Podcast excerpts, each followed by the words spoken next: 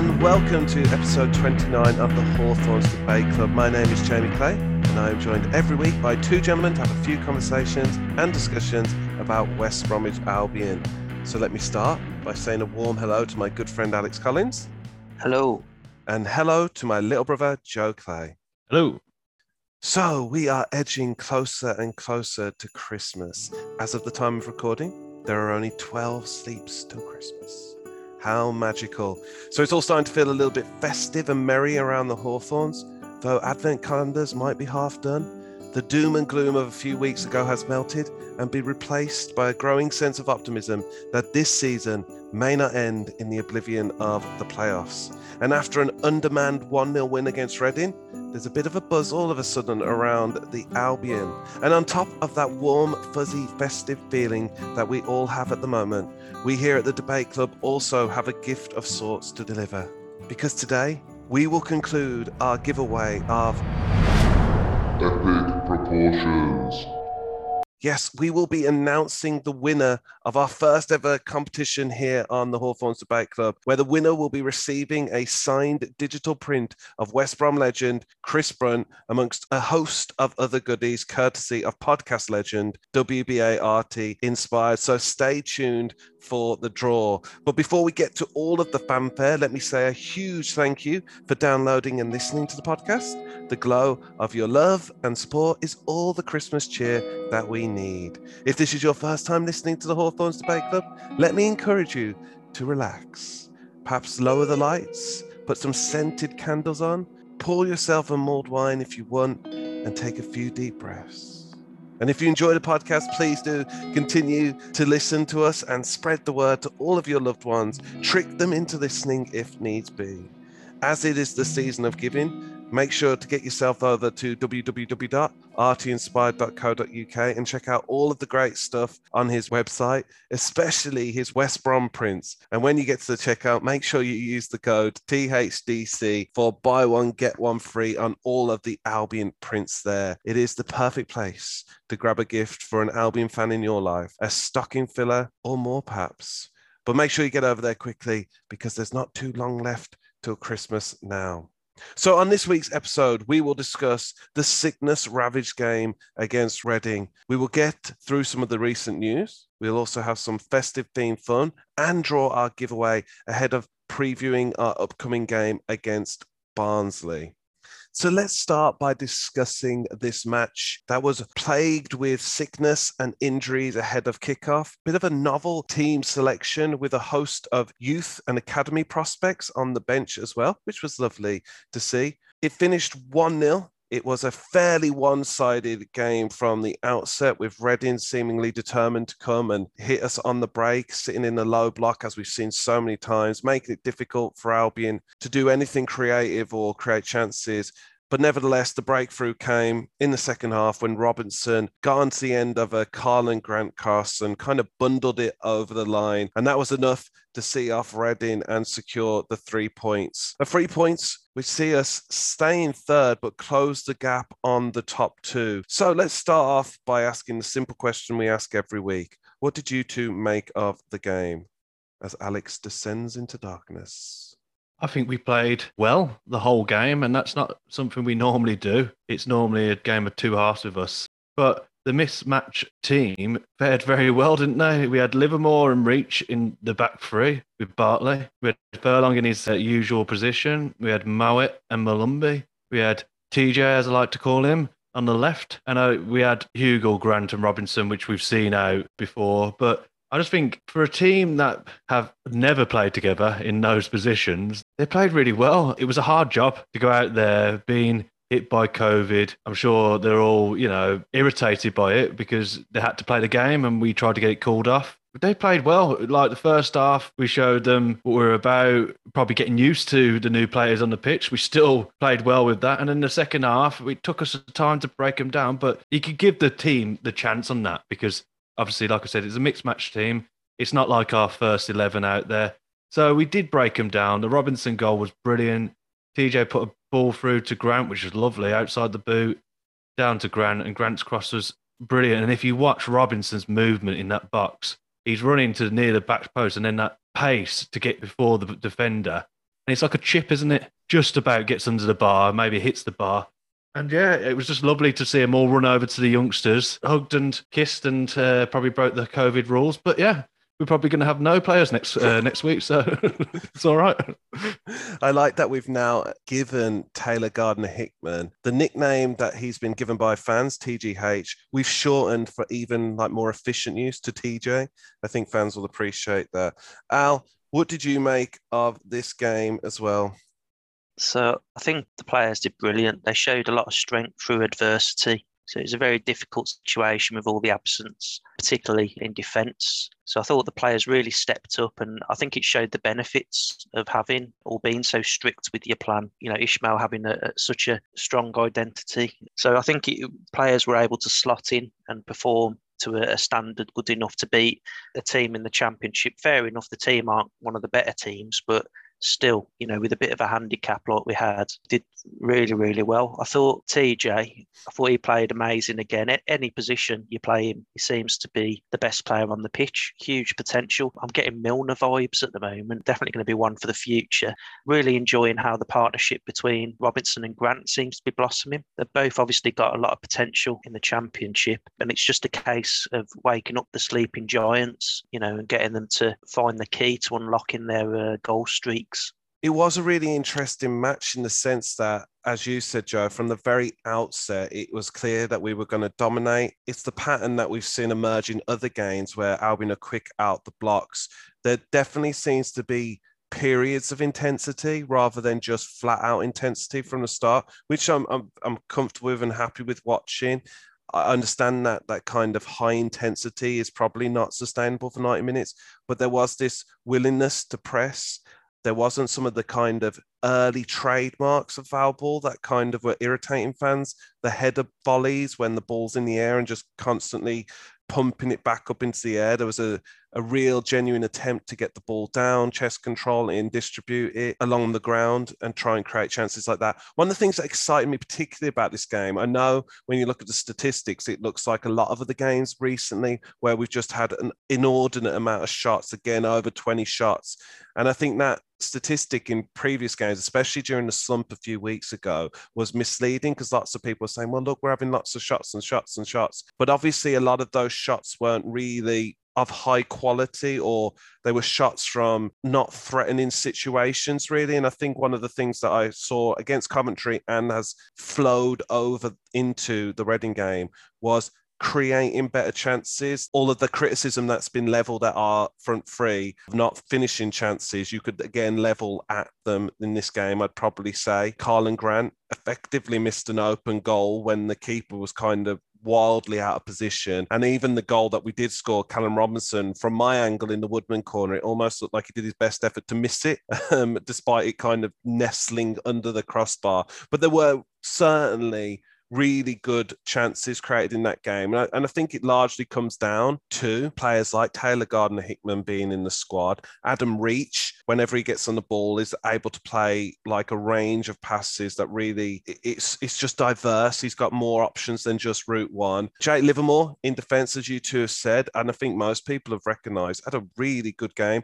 I don't know if he had a good enough game to say that he should be ahead of someone like Matt Clark or Cedric Kipre, but it's certainly certainly the best performance he's had this season. I don't know whether that's because he didn't have to cover so much ground. He could just focus on one particular aspect of the game, but he certainly played well. But it was so cool that this experimentation kind of paid off. So often this season, it, it almost feels like our hand has to be forced before we make changes. And when it does, we see the fruits of what diversifying can be. And I appreciate what you said, Alex, about having a strong identity. But I do feel that like Taylor Gardner Hickman and players like that coming into the squad is only really come about through these kind of crises that we faced. One of the things that was exciting people before the game was all of these youth players on the bench.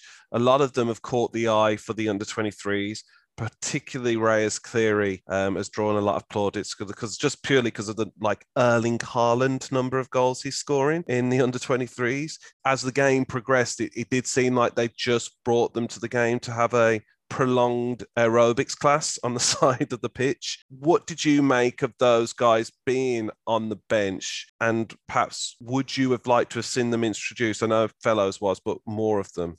I think obviously it was we were made to bring them. Obviously, we didn't have enough players to be in the team. So I think if he had to use them, he would have used them. But again, it's a mismatched team, and some of those players probably wouldn't have fell into the team quite well. Cleary, do you want to start him in a team where he hasn't got all the centre backs there? If he loses the ball, we haven't got a team fully equipped for that game. I think it's probably wrong of him to put someone like that into the team. I know he did, did bring fellows on, but he put him on at 86th minute we closed shop. I think Reading were a bit down and out, and I don't think they wanted to go and get the points. To be honest, it looked like they weren't even trying at the end.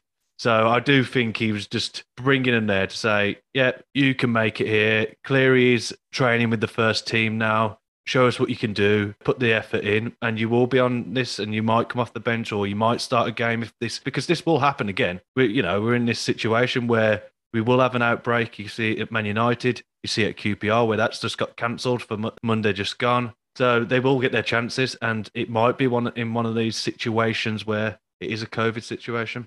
I think it's a bit more complicated than just playing them as well. I think if you've got to manage sort of expectations of both the player and the fans as well, you've got to manage the egos so if, if you start playing some of these youngsters, do they think they've made it? They don't need to try any harder? Or do you tease them a little bit by bringing on perhaps the one that you wouldn't expect because he works harder? I think also as well, you put him in the shop window. If you start playing him and say if he starts scoring loads of goals coming up to a transfer window, that's a bit dangerous. I'm not sure about his contract situation. I think there's so many different things that the, the manager, Ishmael, needs to think about. I think you're totally right with the shop window comment. I think Cleary, his contract may be coming to an end or he's only got a year left. And all we've got to be offered with our board probably is two, three million and he's gone. And I think you're totally right. If he scored a couple of goals or a goal in that match, people start getting to notice him already because he's done it in the Premier League too. He's come off the bench and scored against Reading, who aren't a bad team. You know, they're at the bottom of that pack who can get into the playoffs after they win three or four games. They're back up into seventh, eighth. So I think you're totally right with the, especially with the comment around the shop window. Because we don't want to say Auf saying to Reyes Cleary. Fellows came on though and had a really good game. Looks exciting, energetic. Certainly had a lot of attacking intent.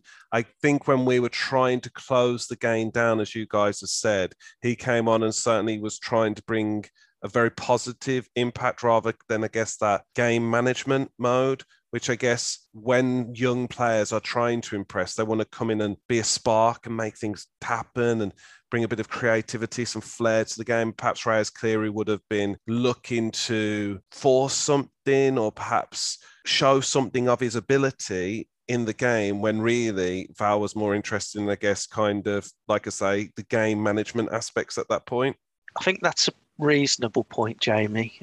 Thank I think you, it's a good idea not to risk the three points and to play the safe bit. The game finished with 57% possession, we had 25 shots for us, 11 on target. They actually had zero shots on target. Andy Carroll was taking a hell of a lot of abuse in this match of the, the Albion fans. He's certainly making a lot of noise, spent most of his time barking at the referee, did more in the kind of defensive third than the attacking third for Reading in fact, one of the things I noticed about him that I don't know how Reading fans would have felt about this, but was so frustrating to watch is that if the ball wasn't within three yards of his head, he wasn't going to make any attempt to move whatsoever to go and get it, uh, which made the defense's job really easy. So you Jake Livermore and Reach, I, I don't think they were overly tested against Reading because Bartley kind of one on one toe to toe with Andy Carroll came out on top. Who would win in a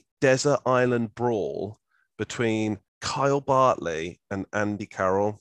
Oh, I don't know. Uh, Andy Carroll with his hair down looks like a wrestler. He oh, looks like one of those yes. British British wrestlers would go over there. So I don't know. I do like that flavour. Yeah. Yeah, I think Andy Carroll's a bruiser, and he. I wouldn't like to anger him, to be honest with you. He's quite a frightening guy, really. But I was just wondering, do you think Johnston should get paid if they've not had any shots on target? No, I think it should be deducted money, if anything. Now, obviously, the team selection was massively impacted by sickness and injuries and COVID. On the Hawthorns Debate Club here, we want to get to the center of meaning. We're willing to explore the universe, the cosmos, and sometimes that means navigating theories, conspiratorial sometimes in nature. And Joe, you're going to illuminate us as to a potential theory you have. Yeah, uh, well, I don't know. I, I might expand on this injury. So last week we were talking about Diangana and the Space Jam episode. The uh, Space Jam theory, as we're now calling it. The Space Jam theory that his powers were taken by aliens and they're now having a football match in the Warner Brothers solar system in space. But I think this COVID 19 cases, Kipre, Clark, Townsend, Ajayi, and Diangana, they haven't been playing well recently. They've all been stolen and they've all had to go to outer space to go and get their powers back. Maybe Kipre is going to come back like the best footballer in the world. I think this is really intriguing to me that idea that their powers are stolen and explaining Diangana's poor form, and that they've actually ventured into deep space in order to combat an alien race in order to restore the powers. Listeners, if you think about it really, Ajayi has been out of the team for a good three or four weeks. Maybe his powers went, and that's where he's gone as well. It's just, it all makes sense to me. We haven't been playing that well. Can I just ask one question of the theory? And I don't know how much you've examined this up until this point. If they come back and they're still crap, does that mean that they lost to Bugs Bunny or the aliens? Who who won the matchup in space if they're still crap? It would have been the aliens, I'd, I'd believe. I believe Diangana and uh, Jay Townsend, Clarker, and Kipre alongside Bugs Bunny. Oh, they're for the powers of good. Well, I mean, if they are, if you're listening to this right now, you're in the far reaches of the universe. We wish you the best of the luck against these Martians who have stolen your powers. Uh, Monstars. The monsters. That's correct. Yeah. And we and we hope that you are successful in restoring your powers, and you're not enslaved by an alien empire anywhere in the universe. Do you reckon Alex... we've got any extraterrestrial listeners? I'm going to confidently say yes, we have. Well, the Monstars are definitely listening to it now, aren't they? We're in for it. Our powers of podcasting are going to go. And I mean, they, I, if they could pick any podcast in the world to harvest the powers of, it would undoubtedly be this one. Yeah. Alex, you're not afraid of crossing the conspiracy theory minefield as well, as he takes a, a sharp inhale of air now, you also have a conspiracy theory as to some of the natures of these injuries. Would you care to share that? Yes, my theory is that Bartley's the only defender that hasn't got COVID. We were discussing this earlier. We think it might be because his beard harnesses special powers, which act as kind of antivirus mm-hmm. slash natural vaccination of viruses. We're not afraid of discussing the big issues on the podcast, and we're certainly not afraid of dipping our toes into scientific and clinical waters. And I think we can confidently say that Kyle Bartley is potentially the world's answer to the pandemic. Yeah, if you can beat uh, Andy Carroll going at you, you can beat COVID, can't you? Yeah, he's got a good defense against it, hasn't he? Nice, nice. I think if you imagine like COVID 19 particles floating through the air, and where they, they land on it, but Carl Bartley rises like a salmon and just merely heads them away. He's just refusing the droplets with these kind of defensive clearances. If you can imagine that. cells, Jane. They're just smaller versions of Carl Bartley, and they just exactly head, head heading these little virus cells away he cannot be touched by the virus because of his defensive instinct. More clearances in the championship than any other player this season, I believe. So I guess this result has kind of brought a little bit more optimism on top of the optimism that was there after the Coventry game. People walking around from the game, not just necessarily the result, not necessarily the points, but again, the, the nature of the performance is, has been really encouraging. It's certainly seemed like we've turned a corner from what was kind of upsetting most Albion fans that we were playing this really ugly foul ball, whatever it was. It seems to have kind of morphed into something certainly more pleasing on the eye. But obviously, on the same day, Fulham and Bournemouth both stutter again. Now, for all of the stones we throw at Albion for where we were a couple of weeks ago, Fulham and Bournemouth really are struggling for form recently. And I think that's one of the things that's been so noticeable about the championship this season. I know it's really compact and squished up, but how no one seems to be invincible at all. Has this closing of the gap between us and Fulham and Bournemouth, has that made you kind of reconfigure what our prospects are for the end of the season? I'm going to still go for, I did say at the start, Bournemouth won't be in the top two. I didn't say we would be, but I don't think Bournemouth will because I just don't think the manager's good enough. But then you see Blackburn doing well, and it's all about just our game now.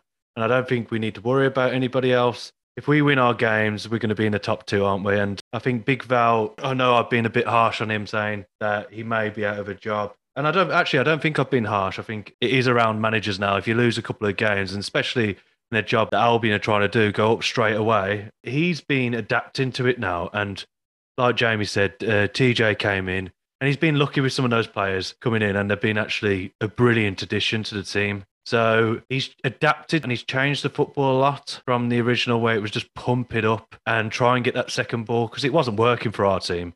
We weren't getting the second ball and it was all just always coming back. So I just think Big Val needs to do that thing where we don't look at the league. You know, all the players say, "Oh, we don't, we don't look at the league," and just focus on our next fixture and win it. Wise words, Joe. Have you been playing Football Manager again recently? No, I haven't. I haven't. I'm going to leave that to New Year for everybody. So that's uh, their New Year present. Yeah, I think Ishmael has, you know, he's been through a bit of a turbulent spell in the last month or two. And I think he really has done well to turn it around. He's timing it perfectly. Hopefully, we can go into the, the busy Christmas period in a rich vein of form and really like capitalise and start creeping up the table. So that concludes our talk about the game let's move on to some news to discuss. Loads of things going on at, the moment around the Albion. Obviously, so much of it is related to the pandemic, and uh, the same as everyone else, we don't know what's going on and what's going to happen. Obviously, there's certain regulations coming in, uh, and that will be enforced at the grounds. Um, and the Albion keep releasing updates as to regards what's necessary to enter into a ground. But beyond that, and perhaps news that reflects better on the, the pitch, the Albion's women team, as we like to keep track of, have won 5 1 against Long Eaton United. Again, some of the goals in this game, if you get chance to kind of go and look on their Instagram page, some of the goals are up. Genuinely spectacular goals. And obviously, they post on there and they obviously post some of the reactions to the game from the players and whatnot. Really do go and give them um, follow and support them any way you can. They are on an amazing run at the moment, and they don't just win games; they win in style more often than not. In other news, the under 23s continue to show signs of promise, especially in an attacking sense. They were in the FAU Cup today. Um, they've beaten Rotherham 3 2.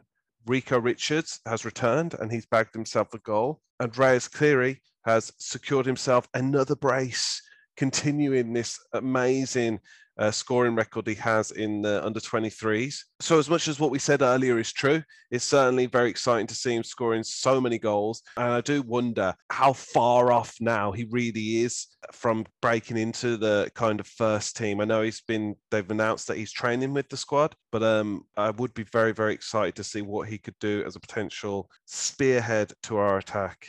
Yeah, I think we need to take the German approach and just put him in they use the youth from the English and just put them into the team. They fail, they fail. They sell them back to a club like Albion, like Ollie Burke, and you know, you oh, everyone's a winner, aren't they? So nobody loses out in a deal when Ollie Burke's involved. No, that's Chris Wilder. Speaking of Chris Wilder, there was some interesting news that emerged this week. Joe, please elaborate for us. I think it was mentioned in the live commentary of Coventry West Brom that he was like a consultant at the Albion before he got his Middlesbrough job. So I don't know what that was to be. I haven't looked into it too much, but it has been on social media and around on news articles that that was true. So we might have to find out a bit more about that and report further in the weeks. Yeah. I think one of the interesting things about that is is his leaving to go to Middlesbrough any coincidence that our turn in form? Is there any correlation there? Do the data points map up that Chris Wilder was kind of the anchor dragging us backwards, slowing us down? It could be, it could be not. but it was Val apparently who wanted him in to help out. So maybe it was to make those three centre backs a bit more attacking, maybe progressed Val Ismail's management as well. I just like the idea of a Chris Wilder, Val Ismail tag team. Dudley boys. Exactly. They Yes. were going to be the Wilder, get the table. they were going to be the re-emergence of the Dudley Boys. That's absolutely true. Some other interesting news that's kind of popped up on a lot of people's radar is this discussion about Albion players in their final six months of their contract. They include, and I will list them for you right now: Sam Ewell Johnston, Jacob Livermore, Roberto Snodgrass, and David Button. Is that his first name? David. David, King David Button. Any thoughts about would you keep them on? Would you re-sign any of them? I think obviously Sam Johnston is a well, Yeah. almost exhausted conversation now that if we can get something from in January, it will be a bit of a bonus. But even then, there's a discussion: should you just keep him till we get promoted and kind of risk losing him on a free? Mm. That conversation's let's bury that one. What about Livermore, Snodgrass, and Button? I think Livermore, if you could get a promise, a pinky promise, if you will, from Val Ishmael to say he's not going to play him every game because he's captain, I'd have him on the bench and also in the dressing room for these youngsters who are coming through. You Taylor For his Gardner card Hitman, tricks. yeah, for his card tricks. I'd have him, but only for a year. If he got to the Premiership, he might be good if we win the match to bring him on and take players down. And get a yellow card. Yeah, yeah. I think it's interesting that you use legally so freely on the podcast there. Um, the Pinky Promise obviously being something of a clause in the contract. Al, any of them that you're keeping? Button, I mean, Joe didn't even mention him. He's been fairly anonymous at the Albion. He's come in, and I've actually think he's played well when he started in cup games and stuff like that. He's he's been reasonable in my opinion. I don't think he's as good as I don't think he's as good as Sam Johnston, but I do think that he's been reasonable despite Joe's singular utterance of the word Bournemouth. Al, how about you? What struck me is that we've got a potential goalkeeper crisis if both Johnston and Button leave. But at the same time, it's it's what an opportunity for somebody to see that there's no goalkeeper there, so they're likely to get a game. You know, so it'd be a good sort of team to come into. TGH pops up in goal. He could do a job Sorry, still, sorry. I reckon. I think uh, Livermore, I'd definitely keep him. I wouldn't even think twice about that. I think keep him until he retires now, just because he knows the club. He's been here for quite a while now, and you know, he does seem like he's got some good characteristics that are useful to have around the camp. Snodgrass, I think he's fallen out with Ishmael, hasn't he? Reportedly, and if he has, then I probably would look to let him go. But if, if there's an olive branch or if there's any way of reconciliation, then you know I would keep him because again I think he's a good player to have around. He's done it before. He can help the youngsters and so on and so forth. I'd love Johnston to sign a new contract. I just Mm, can't see it happening though. That sounds like a bit of a Christmas wish to me, Alex. I don't know if you've put that on your list for this year. No, I just wish on stars.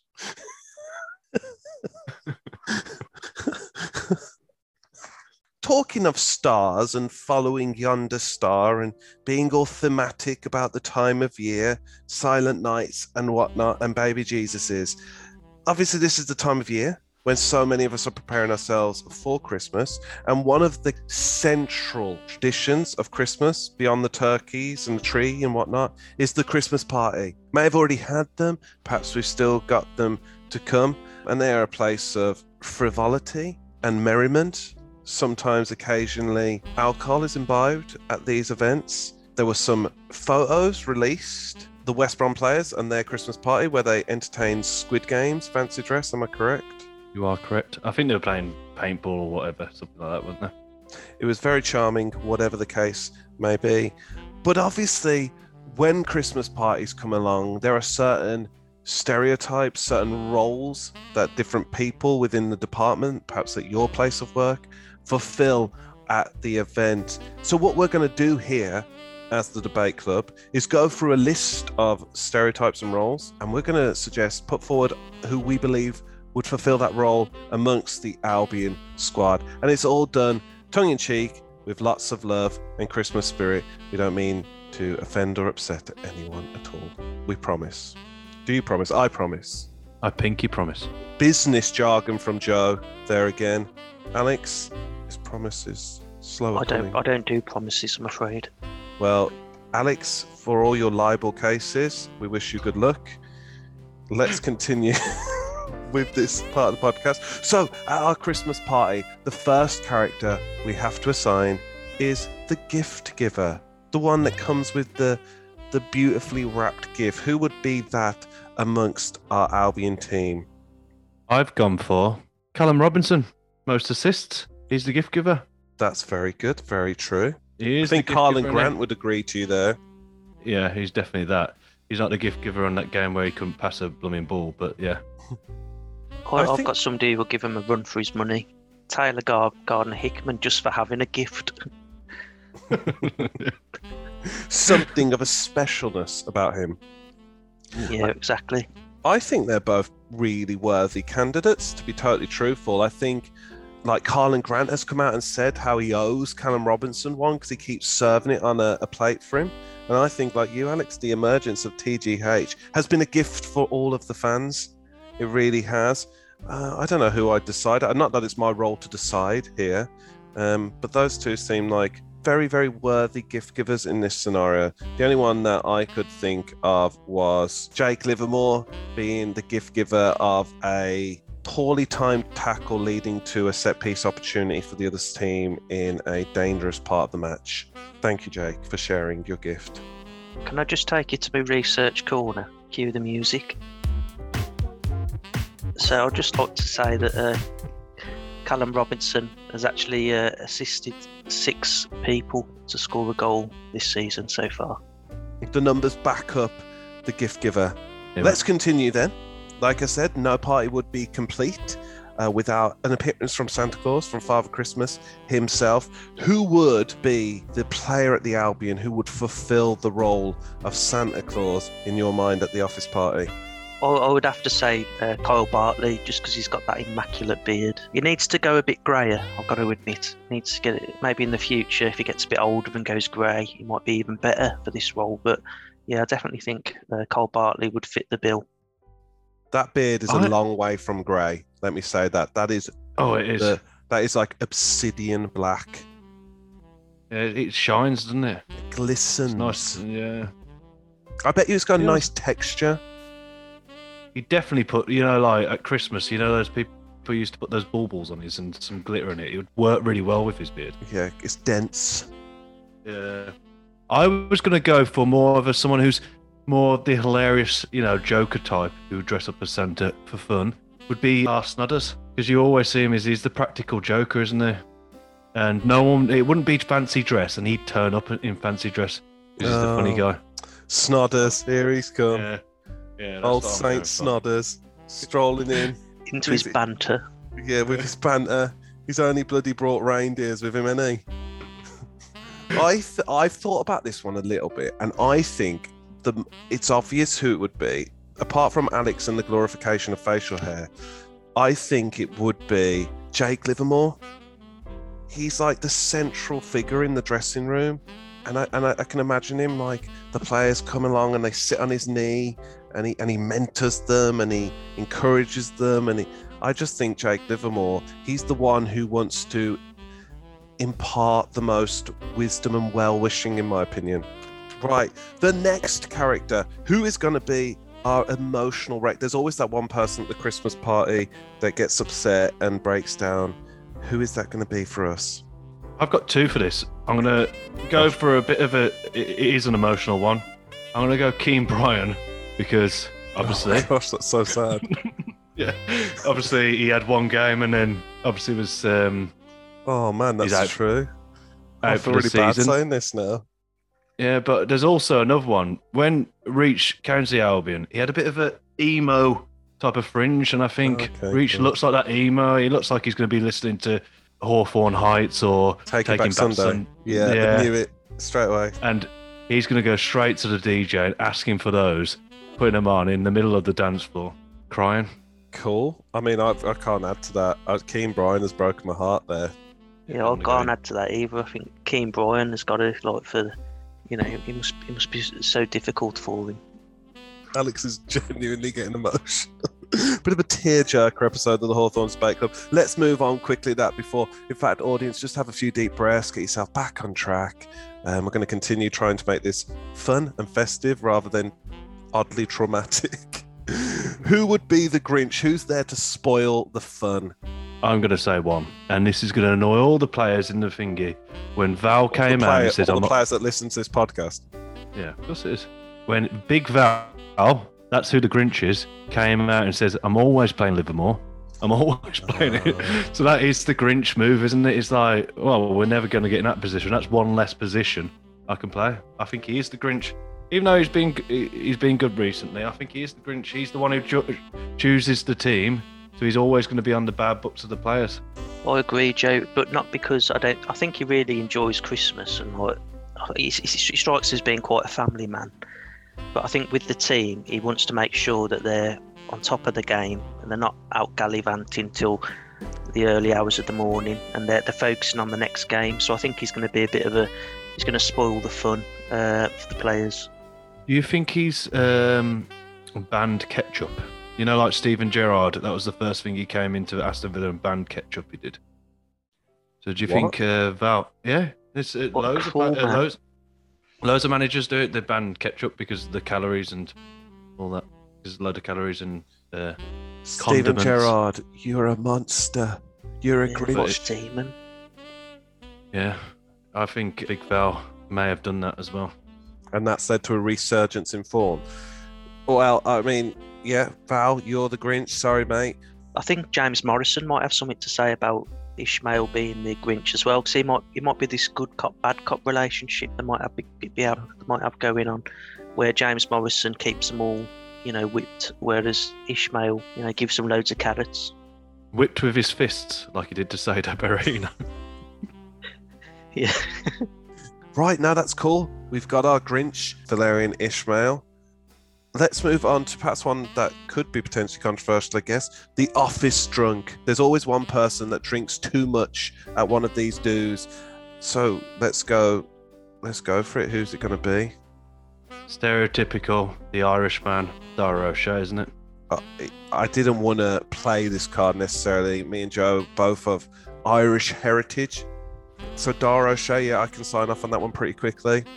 Not suggesting for one minute that Dara O'Shea, I don't know Dara Breen then. Dara O'Shea has a problem with alcohol whatsoever. The consummate professional, I'm sure. He's got a problem. I with reckon uh, TJ might be a, a candidate for this one because he's young and impressionable, so he'll be trying to show off by showing how much he can drink, and then before you know it, he's uh, dancing on the table. Mm, I bet Three to differ drinks in this. Stowbridge Park. Probably, yeah. He probably is down at Picture House or Lloyd's Bar. No, I, I beg to differ on this because Damien Rice, uh, Damien Rice, I keep saying his name, Damien Still Right. a bit. Rice or whatever his name. He hadn't had a beer, had he? That was that thing about Euros. If they won the Euros, he would have a beer. And I think Saka said the same. So I think because they're in football from so young, they don't drink at all. Last one, the workaholic. Who's the workaholic in the office? The rugby player, Mowatt. It's Yeah. got to be Mowatt, hasn't it? It's He's, he's, the teach, teacher's better, isn't he? So. Uh, I think that wraps up our Christmas party fairly swiftly. There, the festivities. Um, I'm sure they've had fun, um, and obviously all of that was a bit of fun, and we don't mean any harm to anyone, um, apart from Alex, who uh, said made no promise at the start of this segment. But that's the office party complete. Did you enjoy it? Joe's just walked off Yeah, it was good. And came back. Thank you, Joe. You can go again now. And Alex remains impartial by remaining silent. Right. So, to continue the good feelings, the good vibes, the festivities that we've just been speaking about, let's move on to our giveaway. Remember, it is a giveaway of Epic proportions. And we've been very excited about this. We've been running for a while. We've had loads of people start following us, loads of people get involved with our social media posts. And if you have, thank you very much. We have a exhaustive list of people who got involved with the giveaway. I have put all of your names into one of these like spinner wheel things that select someone random. I've used a website called wheelofnames.com. And what we're going to do is we're going to spin this wheel and we're going to see who will be the winner of our signed Chris Brunt digital print, courtesy of WBART inspired. I cannot thank WBART enough for his role in this giveaway. He has been instrumental in not just obviously being the person who provides all of what we're giving away, but in the organization of it. He's done all of the graphics for it. He's basically helped me run it through the Instagram as well. And so we're super excited that he's given us this opportunity to run this giveaway. So just a massive shout out to him. Definitely do go and check out his stuff because the dude is simply wonderful. But the time is now. And it's the moment you have all been waiting for the moment when we draw a winner of the Chris Brunt signed print. Are you excited, boys? Very excited. I've never seen this website before. It's quite cool. Okay, so the moment of truth has arrived. This is it. Let the tension build for a split second. I'm going to click the spinner wheel now. Are you ready, guys? The boys are very I'm ready. excited about this one. Can Yeah, I just yeah. say, can I just say before we do this, uh, Jamie, I love the fact that you've got a thorough look at Star Wars Dark Forces as a tab. Classic. Thank you, Alex. This is what I also watch in my uh, hour-long video essays on games. Thanks for outing me there, Al. Right, let's go. Let's go. I'm clicking the button now. Oh, it doesn't sound effect. It's slowing. It's slowing.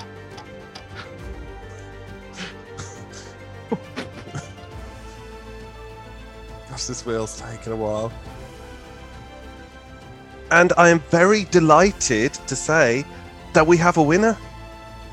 It is. I'll do the. Shall I say it, boys? You can go ahead. It is the Black Country drummer. That's Anthony Tonks uh, through our Instagram. So thank you, Anthony, for following, sharing, doing everything that you've done.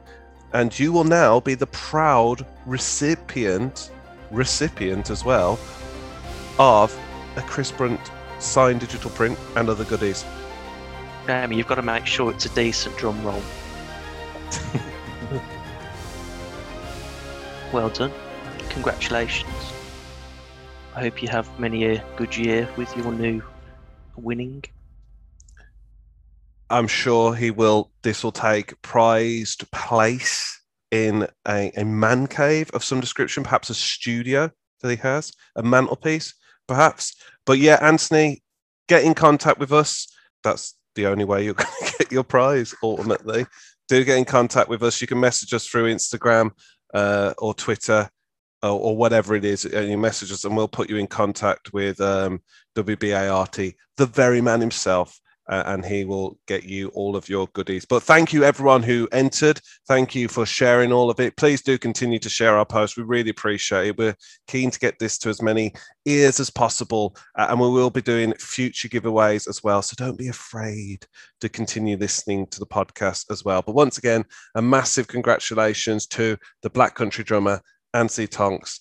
You now own Chris Brunt's likeness with his autograph on it. How exciting! Who wouldn't want that? So very, very true. Right, let's quickly get on to our game preview because, again, this is looking like a long one, guys. Uh, we have an upcoming match against Barnsley that is taking place on Friday, the 17th of December at quarter to eight. We're going to head over to Alex now in his research corner to fill us in with all of the bits and pieces we usually like to avail ourselves ahead of a match. Okay, so the nickname is the Tykes. Don't know what that means. Uh, also, the type of- Colliers. Also, don't know what that means. Are they like types of dog? Could be, couldn't it? Like a bulldog It is, yeah. It's, yeah, it's like a dog, isn't it? or the Reds. The Crimson Dogs. Uh, the Scarlet Hounds. Scarlet Hounds. That sounds like a good one. I'm like, I feel like I'm starting to like a, like a a mystery novel now. Sherlock Holmes and the Scarlet Hounds. there you go. You heard it here first. Jamie's the author of Sherlock Holmes. Ghostwrite for various mystery novel writers. Please continue, Alex. So, Joe, any ideas what the uh, spirit animal is? I'm just gonna put my two penny in here. Don't like Barnsley. Live in Rotherham. Lived in Sheffield. No one likes Barnsley.